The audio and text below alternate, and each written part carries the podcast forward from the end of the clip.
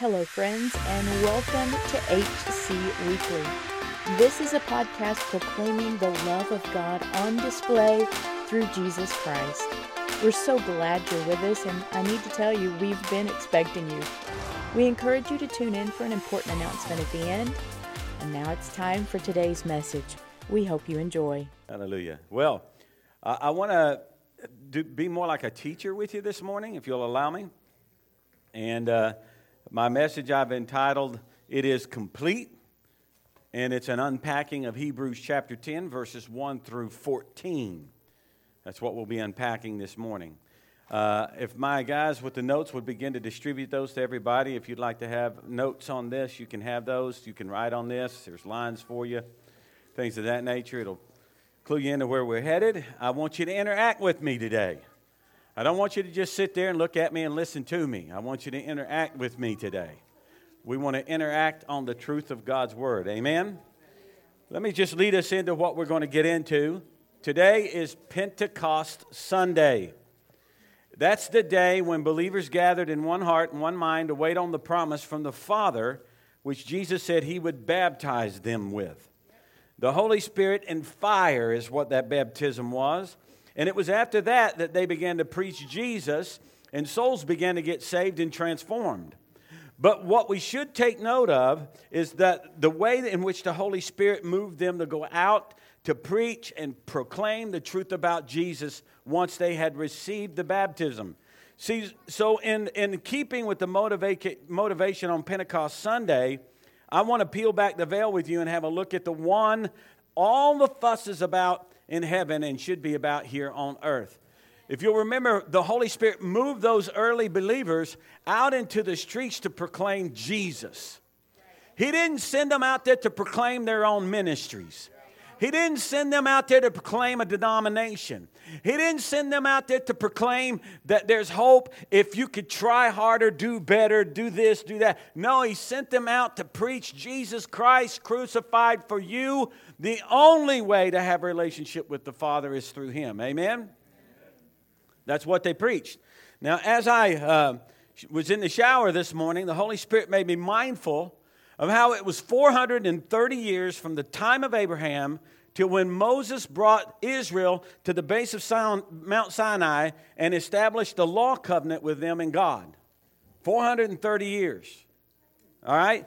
Then he made me mindful of the 400 years of silence that history reveals took place from the time of the desolation of the temple until the time of the arrival of Jesus when he was born. 400 years. Then he made me mindful that Jesus began his ministry of declaring the good news at the age of 30. Then he caused my heart to realize that the old covenant of the law of Moses was bookended in history by two different 430 years. The 430 years from the time of Abraham till the time of the law, and the 430 years from the time of the desolation of the temple till the time of Jesus going into the ministry to preach good news. 430, 430. Think about that for a second because it's significant. For 430 years before the law, we find that Abraham, as flawed as he was, had a relationship with God so close, he was referred to as a friend of God. Think about that. He was a friend of God. And God kept nothing back from Abraham. He spoke with Abraham as a friend. And Abraham offered sacrifices to God like a priest would, just as many before him had done. Right? That was set in motion, sacrifice. Then we find that the law came and Israel violated it immediately and continued to violate it after it had, come 430 years after Abraham. The captivity came as a consequence to how seriously God's people had violated the covenant He made with them. They didn't keep up their end, they didn't hold up their part of the bargain. So, from the captivity forward, think about this there was no ark of the covenant with a mercy seat on which to sprinkle the blood of atonement. It was gone. Jeremiah hid it. Nobody to this day knows what happened to the Ark of the Covenant. No, it was not found by Harrison Ford. Indiana Jones did not find the ark. That was just a movie. Okay? Now, as a result of the ark being gone, the people had to believe that the high priest uh, acceptance of a sacrifice from them which he would offer on their behalf would be enough even though he couldn't sprinkle blood on the mercy seat so what are we starting to see a transition already out of the law in a sense to faith faith apart from the law because according to the law covenant, if the mercy seat was not annually sprinkled with the blood of a sacrificial lamb, your sins were not atoned for. Think about that. That's how it was set up.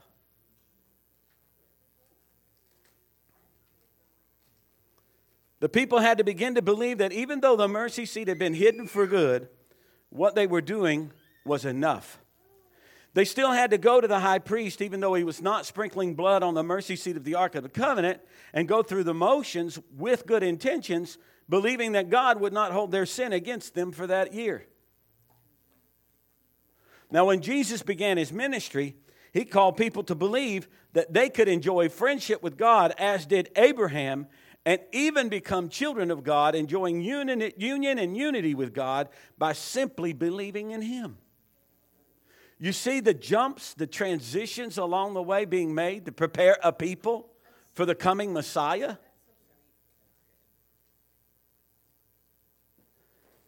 Peter goes as far. Now, Jesus' message was radical. It was very radical. It offended the religious leaders.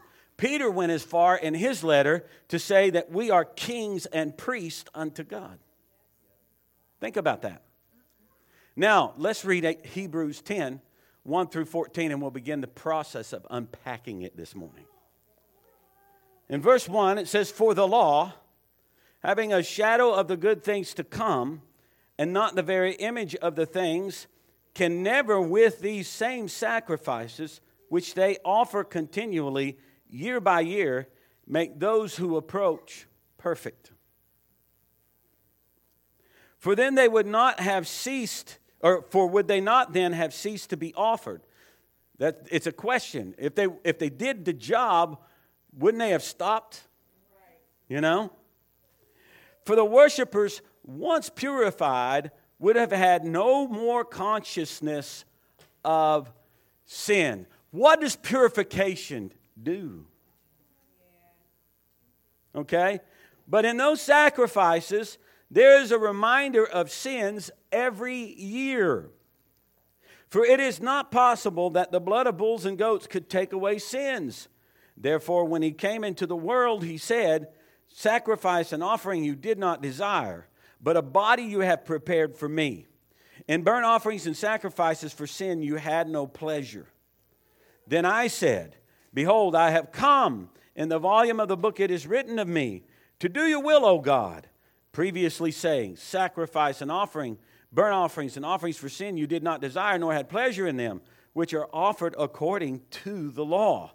Then he said, Behold, I have come to do your will, O God. He takes away the first, that he may establish the second. And by that will, we have been sanctified through the offering of the body of Jesus Christ once for all. And every priest stands ministering daily and offering repeatedly the same sacrifices which can never take away sins. But this man, after he had offered one sacrifice for sins forever, sat down at the right hand of God, from that time waiting till his enemies are made his footstool. For by one offering he has perfected forever those who are being sanctified. Now, here's where you get to interact, because it's important to interact with the Word of God. You don't need to just merely hear it, you need to interact with it. Okay? In verse 1, how is the law described in the beginning of these passages?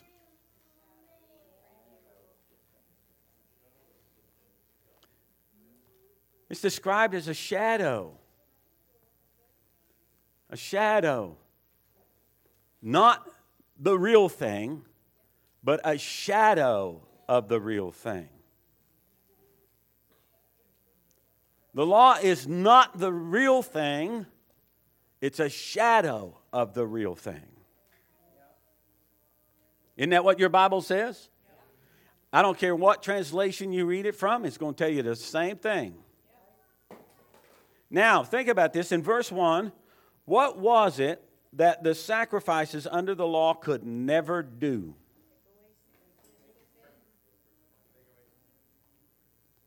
What could they not do? Come on, don't let just two or three people answer. Do you have a Bible? Can you look at verse 1?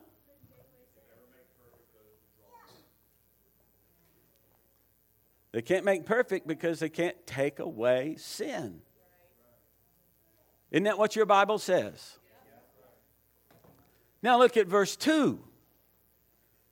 What would have happened to the offering sacrifices if those old covenant sacrifices had worked more completely and permanently?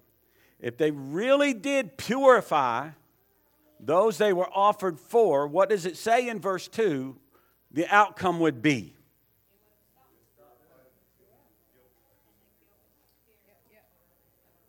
The sacrifices would end. You heard a testimony. She didn't take her medicine. She's doing fine. Why would she start taking the medicine again if she's fine? Why would she do that? Right? It's sort of like your doctor says you have to come in every month because you're not well, and I have to monitor this and help you stay on course. And maybe someday you will be well, but you're not well, so you have to come in. You have to do this, you have to do that. Well, if he made you well, would you have to keep going?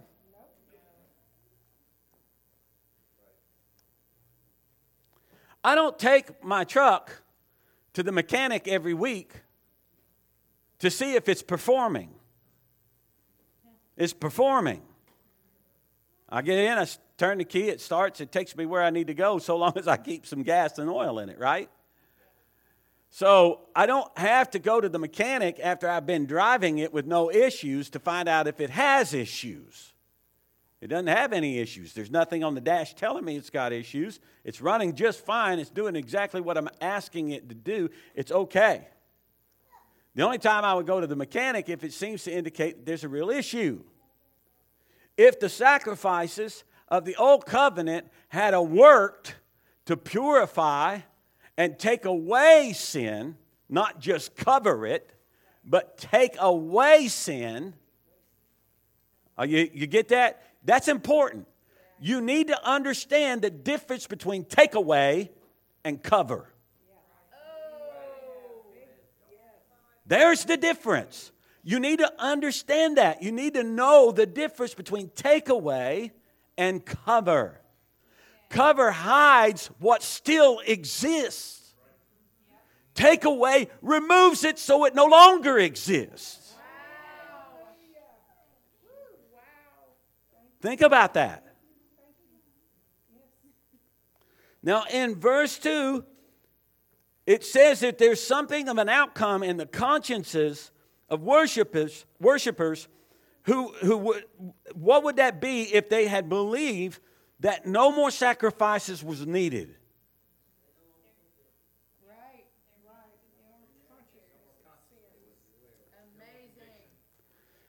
Even here in Hebrews, in a contrast of old covenant thinking and new covenant understanding, we find that what it's saying is, is if these worshipers had believed that their sins were taken away, they were completely purified, they would not have had sin consciousness. You look at Abraham, and did Abraham ever blow it? But somehow Abraham is not focused on how he blew it. Even after he goes in and he's criticized by the king. Man, do you see what you caused my household because you lied to me? You were deceitful. You deceived me. You told me your wife was your sister. Take a bunch of blessings and go. Yeah, here, take some treasure. Just get out of the land, man. And Abraham's like, What did I do wrong? Think about that. he still got blessed. Now he didn't he wasn't setting out to be malicious. I mean, he was fearing for his life and Sarah's life and, and everything else, but what he didn't understand was he was threatening the messianic lineage. The seed was to come from Abraham, not some foreign king. And it needed to be the actual natural born seed of Sarah because of the promise in Genesis to Eve your seed shall crush the head of the serpent, right? It would be the seed of a woman, the seed of Abraham as the father of faith. You see, the, the whole picture, God marvelously pulls all this stuff together. If you believe you've been purified, you're not walking around asking yourself, what did I do wrong today that God's going to be out to get me for? That's not how you live your life. So let's look at verse 3. What does it tell us was in those sacrifices every year? What is the reminder doing?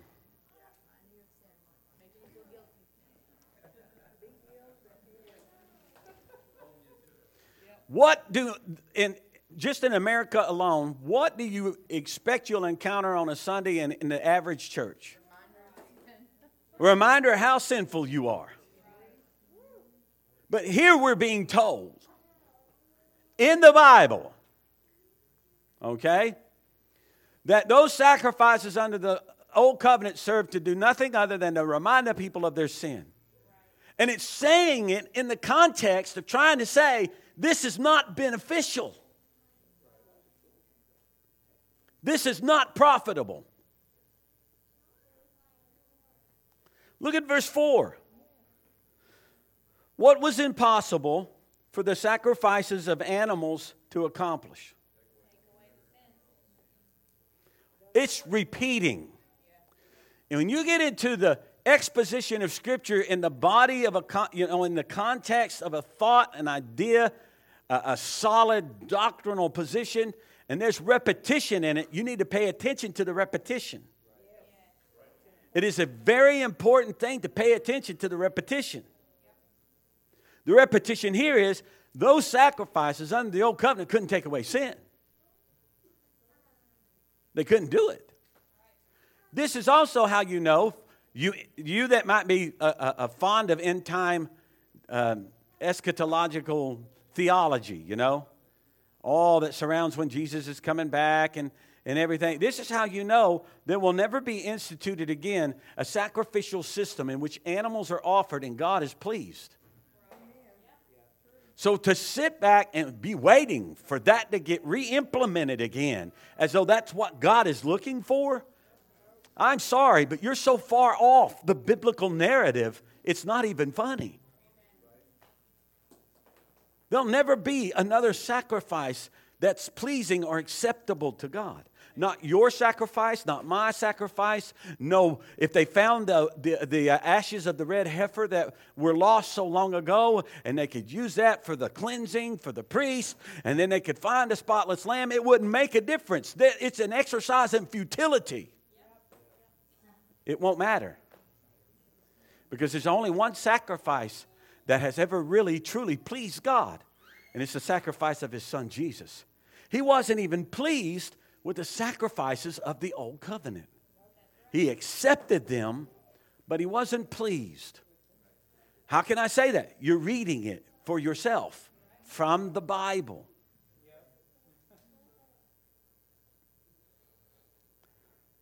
What does it say in verse 5 when it says, He who came into the world? Who is the He? Why should that matter? Well, we could spend a, you could you could produce an entire message just on that one line alone that deals with the incarnation, that deals with God becoming man, that deals with this is the reason that's the only sacrifice with which God is truly pleased because it's the only sacrifice that could truly purify. It is the only one. Buddha can't purify anyone. Muhammad can't purify anyone. Your ancestors, they can't purify you and pray for you and make something happen. Come on. Shinto, you name it. Hinduism, it doesn't matter. It doesn't matter what God people try to choose. No God has the power to purify and make perfect once for all those who put their faith in them. The only one who can do that is Jesus. Nobody else can do it, only Jesus. Now, in verse 5, what does it reveal that God did not want?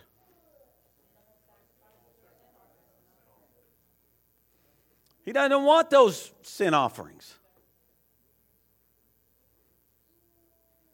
He doesn't want them.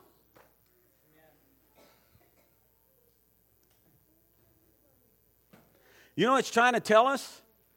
Is if you understand it correctly, God implemented a system for a temporary moment in history, a system that He would never look to as the final solution by any means.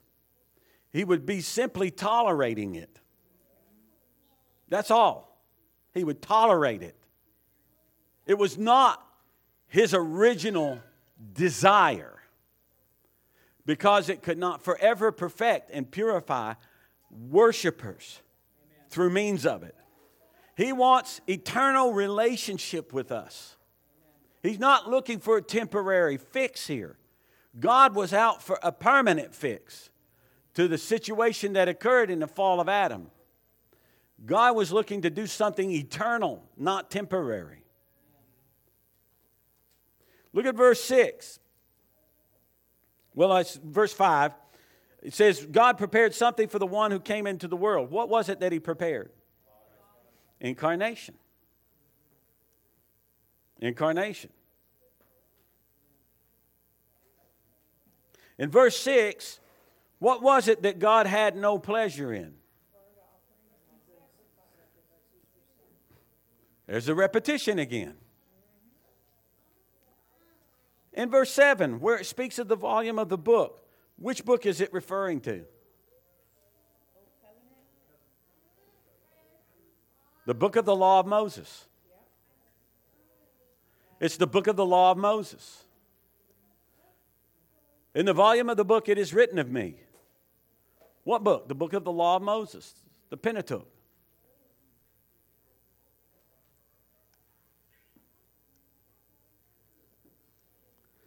What does it in verse 7? What is it that the book declares Jesus is coming to do?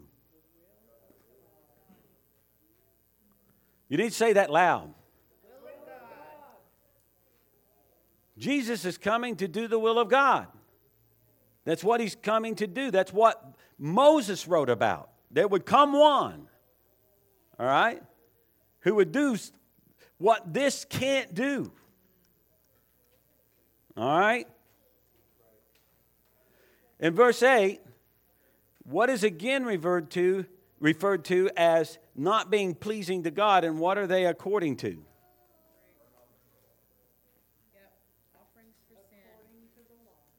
Offerings offered for sin according to the what? The law. the law. In verse 9, we see God's will is that sin be removed by a means greater than the sacrifices under the law. In the statement, quote, I have come to do your will, O God, end quote, what had to be canceled so that God's will could be fulfilled?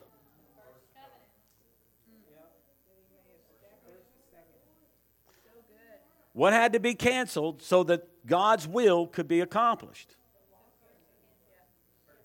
The first covenant had to be annulled, done away with, in order for the next one to come. You can't have two covenants existing simultaneously.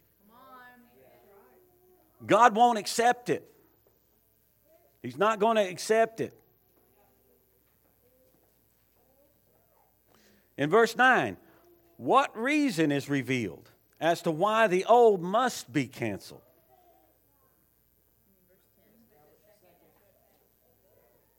Do what now? To put the second into effect. The first must go away in order for the second to come in effect. In other words, if you're trying to be a dual covenant person, you're never going to realize the glory of the new covenant in your life. You're never going to realize all the promises of God that come with that covenant. You're not going to realize all the blessings of God that come in that covenant. The blessings of Abraham that are supposed to be yours, you'll not get to taste and see and find out how good it is if you're trying to live in two covenants because the new covenant can only go into force in your life if it's the only covenant you're looking to. That's the only way it can work. And so you have a lot of people still confused about what God is like, who God is, and what God is doing, and why this and why that. You want to know why? Because they are not solidly in one covenant alone. Because they feel insecure if they let go of that other covenant. Well, surely God wouldn't want. Yes, He does. He made that obsolete, it's gone. We're not married to that covenant anymore.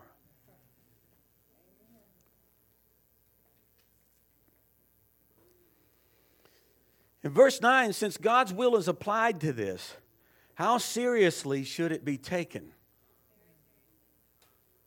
I hear people all the time, I just need to know what God's will is. I can tell you what His will is. Live in the new covenant. Live in the truth of the new covenant. In verse 10, what is revealed about God's will as it pertains to us?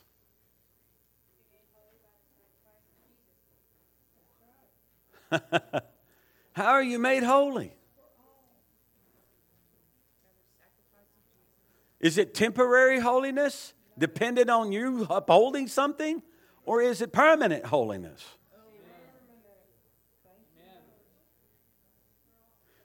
See, as soon as you get into the framework of it can only be sustained by my effort, you lose sight of who you've been made to be in Christ Jesus, and you're no longer living out from the place of your identity in Christ Jesus. You start living again out of the identity of your flesh, and your flesh has nothing good in it.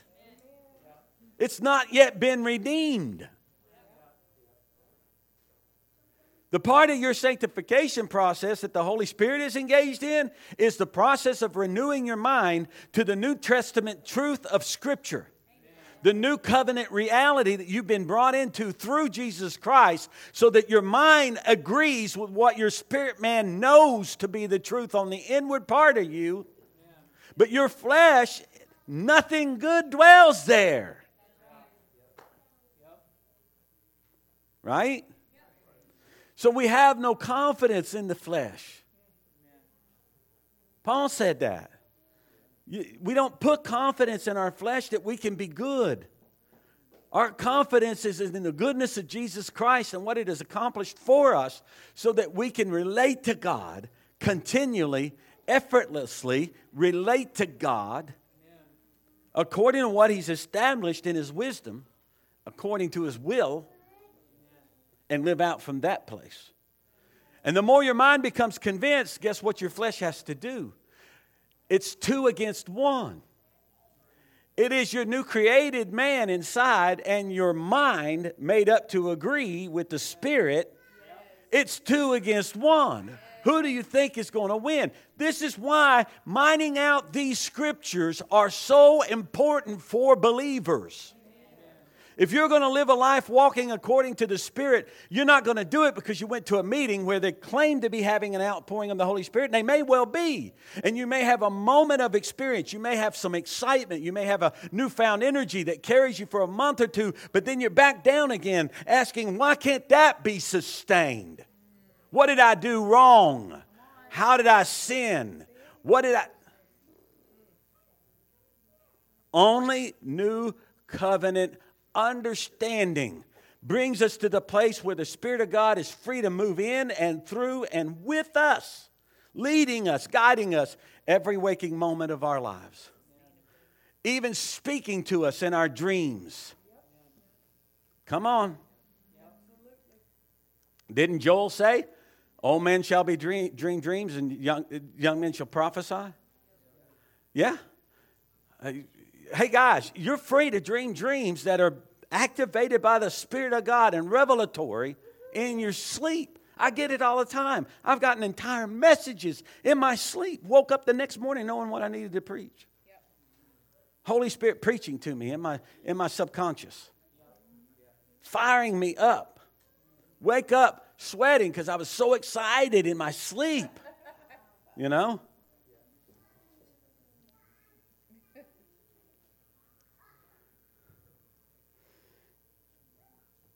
What is revealed about God's will as it pertains to us? We said it. You remember what it is? Verse 10? You need to say it again.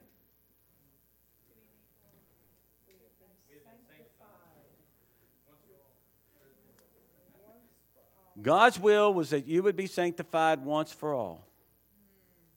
Once for all. And forever. Now, in verse 10, what is revealed about how long this blessing is to last? We just answered it. For all time.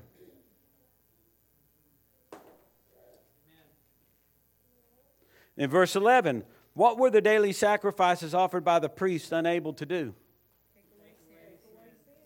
It's, they couldn't take away sin, and so they couldn't purge what? The conscience. Conscience couldn't be purified. And see, as soon as you make it about how well you've done or how poorly you've done, you've stopped looking at the sacrifice that purifies your conscience. Only the sacrifice of Jesus can purify your conscience. Not your performance, not your devoted prayer life not your devoted devotional life. Not you don't smoke, you don't chew, and you don't run with boys who do life. Not you, I have consistently given my entirely my entire Christian experience, and, and so I've sown my, my bread on the water, and I no, no, no, no. No, it's none of those things, although those are good things. They're not wrong or bad things. But those are not in any way powerful enough to purge your conscience. They merely appease the conscience of your flesh temporarily. If you want your conscience, your soul, to truly experience the purification it has received, you got to begin to believe that only through Jesus is that your reality. Only by the blood he shed can your conscience be purified. That's why it says in another place in Scripture, having their consciences purged by the blood. What did the blood do? The blood took away sin. It didn't cover it. The blood of Jesus took away sin. It didn't cover it. It removed it as far as the east is from the west. You can't go find it. You can't track it down. You can't go capture it again. It's gone. It's gone. Why? Because the sin nature was removed. It was taken out of you and put in you the life of Jesus. You're a new creation, you're a new species in Christ Jesus. In verse 12, what did Jesus do?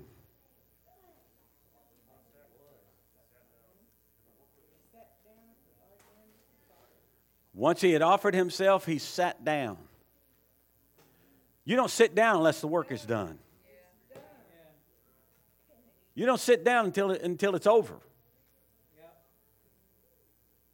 What is Jesus doing now? Sitting down. He's not in a frenzy. He's not in a frantic pace of life up there in heaven. He's not, he's not in any kind of, of anxious type of attitude and nature. He's at complete peace. He's at rest. He's not fretting over your life and my life. He's not fretting over situations on the earth right now. He's not all torqued up about everything that's going on. He's not.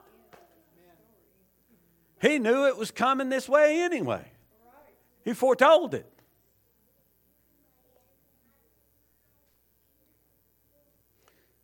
In verse 14, who has Jesus perfected forever?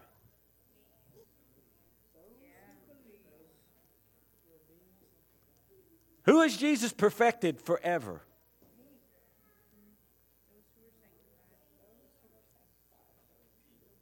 You need to be able to get up in the morning look in your bathroom mirror and say, I am the righteousness of God in Christ.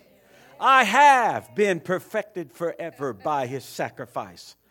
I am not all caught up in sin. I am captivated by the righteousness of God Himself. I have wide open relationship with the Father today because Jesus Christ, the faithful deliverer, has delivered me from sin past, present, and future. And I will walk today in the fullness of the one who has called me by grace through faith in His Son. That's confession. That's the kind of confession the new covenant is looking for. That's the kind of confession you need to learn to make. Otherwise, you're going to live your life one side or the other, depending on how you're feeling. Well, I don't really feel like praying because I don't really believe God will hear me and answer anyway because, you know, I'm not really been hitting the mark like I should. Really? So now his hearing and his responding to you is conditionalized on your behavior, your performance. Now, don't mistake me to be saying that you should go out and sin just to put grace to the test. That's foolishness. That's absolutely ridiculous. If you do understand this, that's the last thing on your mind. It's the last thing on your mind. So let's bring this down to application, wrap it up.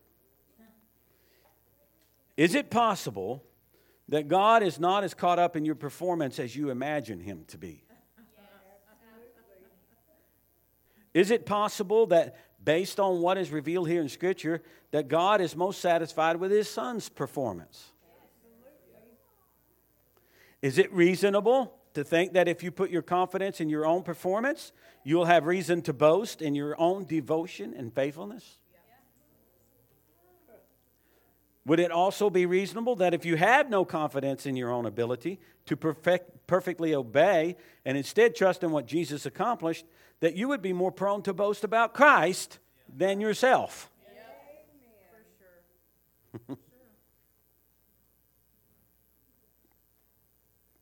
I think the Father would be most delighted to see that our confidence rests in the completed work of Christ, His Son, and in that we find our boast.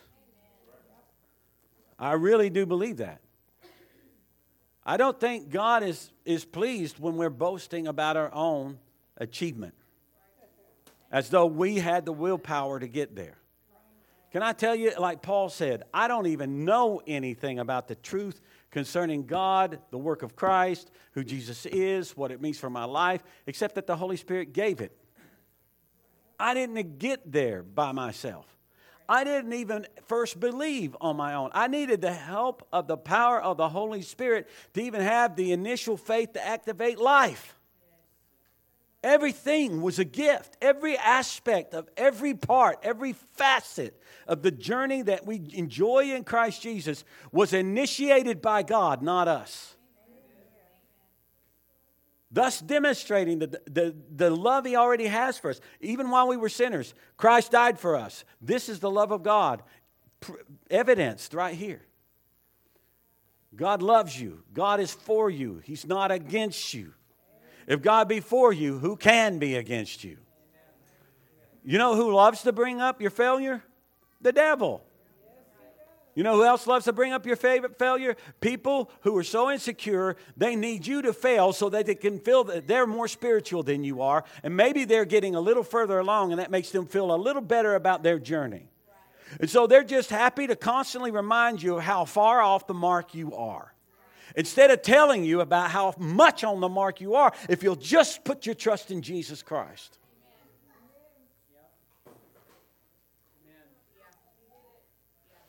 Freedom. It is for freedom Christ set you free. I can tell I'm going to have to preach this a lot. You know how I know? You're not excited enough. Because my wife will tell you, I've, I've been through these scriptures hundreds of times. And every single time I go back, I come out of my, my office saying, Man, whoa, Sheila, the Holy Spirit, and it's like a fresh revelation all over again. And I'm like, man, alive, I love it, I love it, I love it, I love it. I love it every time. I mean, it's, it's, it's like a cool, refreshing water on a hot 98 degree summer day with 90% humidity in the air. That's what it's like. Who couldn't go for that, right? What do you do when, you, when you're out there and you're sweating, and you're hot, and you can't get out from under it, and somebody walks up with a cold glass of ice water and puts it in your hand and says, Here, I can tell you're burning up. Here, you need some, you need some hydration, man. Have some of this. And you're like, Thank you, thank and you're right? It's what the Word of God is when you look at it through the lens of the new covenant and you let it wash your soul. That's what it is. That's what it's like. That's what God wants to do in your life.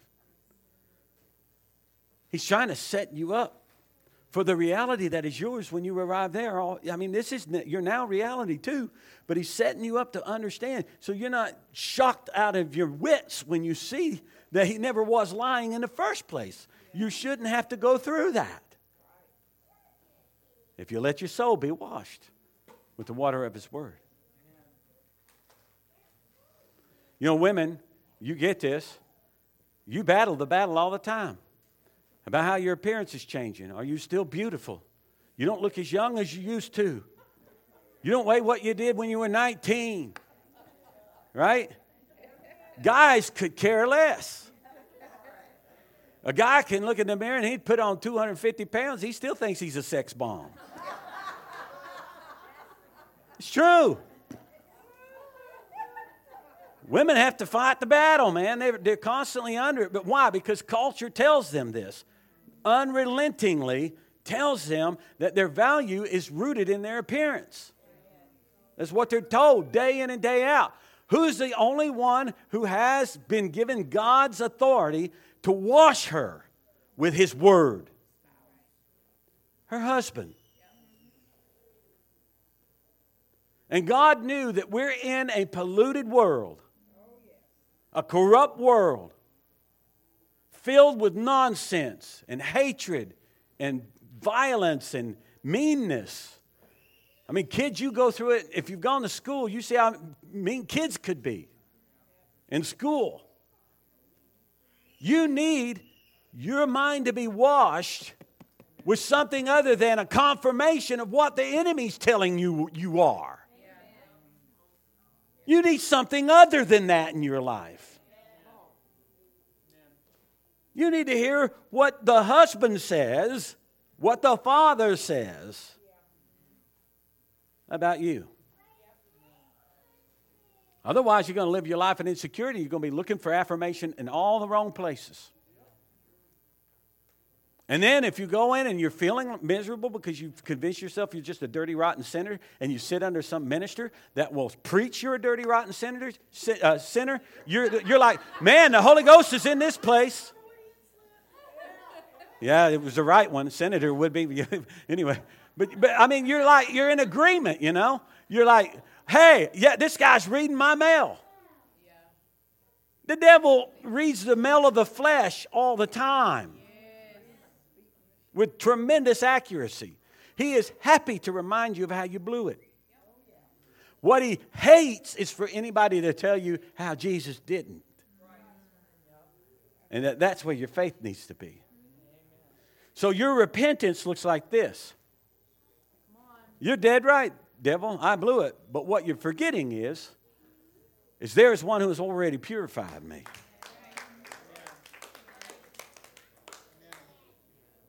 And that, that mistake I made doesn't characterize the whole of my life anyway. It's not who I am.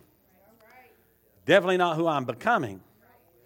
And so you're, you're wasting your time coming at me with your accusations because I'm hidden away with Christ in God.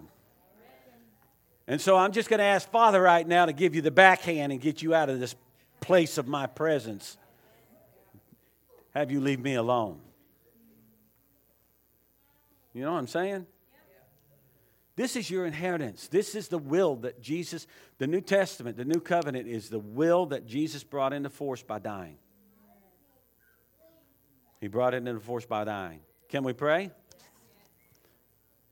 Father, we just thank you that this good news we're hearing is out directly straight out of your word. This is not a man's opinion. It's just simply looking at the scripture for what it says and asking questions regarding it and letting it speak into our hearts. And Holy Spirit, I ask you to make the seed of this truth rest solidly, plant deeply in every heart that's hearing it. So that we, as Paul said, knowing this new covenant and living in it, we are very bold. Let your boldness come forth as a fruit and the evidence of having received this truth into both our heart and mind. Let us be washed by it this morning, Father. Pray that. And on this day, marking the remembrance of Pentecost, Holy Spirit, you have no greater joy than to magnify the Son. magnify what he accomplished. You helped him get there. You couldn't be more proud. You watched him do everything he was expected to do with absolute perfection. And you're like the boasting parent in the stand, screaming the loudest at what just took place. Did everybody see that? May you scream that into our spirit and our soul this morning. And may Jesus be magnified in our hearts and minds.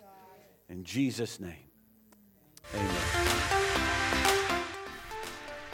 What a great encouragement from the Lord. Hello again. We want to invite you to subscribe to this ministry. We would love to hear from you. Contact us at our website, www.harvestchurchknoxville.com. Click on the connect button and leave us a message. We'll respond to you just as soon as we can. You can also interact with us on Facebook at Harvest Church. Our request is that you pray for us and also pray about financially supporting this ministry so it can continue to go out. No gift is too small. If you have a local church, please don't neglect it in your giving whenever giving to this ministry. There's three easy ways to give, and all our giving options are secure. Your first option is at our website, again, www.harvestchurchknoxville.com. Click on the Give button and follow the steps. Your second option is via text. Send a text to 865 366 4993 with the amount that you wish to give in the message section. Your third option is via snail mail. Send it to Harvest Church, 6720 Kern Road, that's K E R N, Knoxville, Tennessee 37918. If you are in the Knoxville, Tennessee area and you don't have a church home, we invite you to come and be with us. We'd love to see you. Again, thank you for listening. Our prayer for you is that you grow in your knowledge of Christ Jesus and experience great increase of grace and peace. Remember, Jesus really loves you.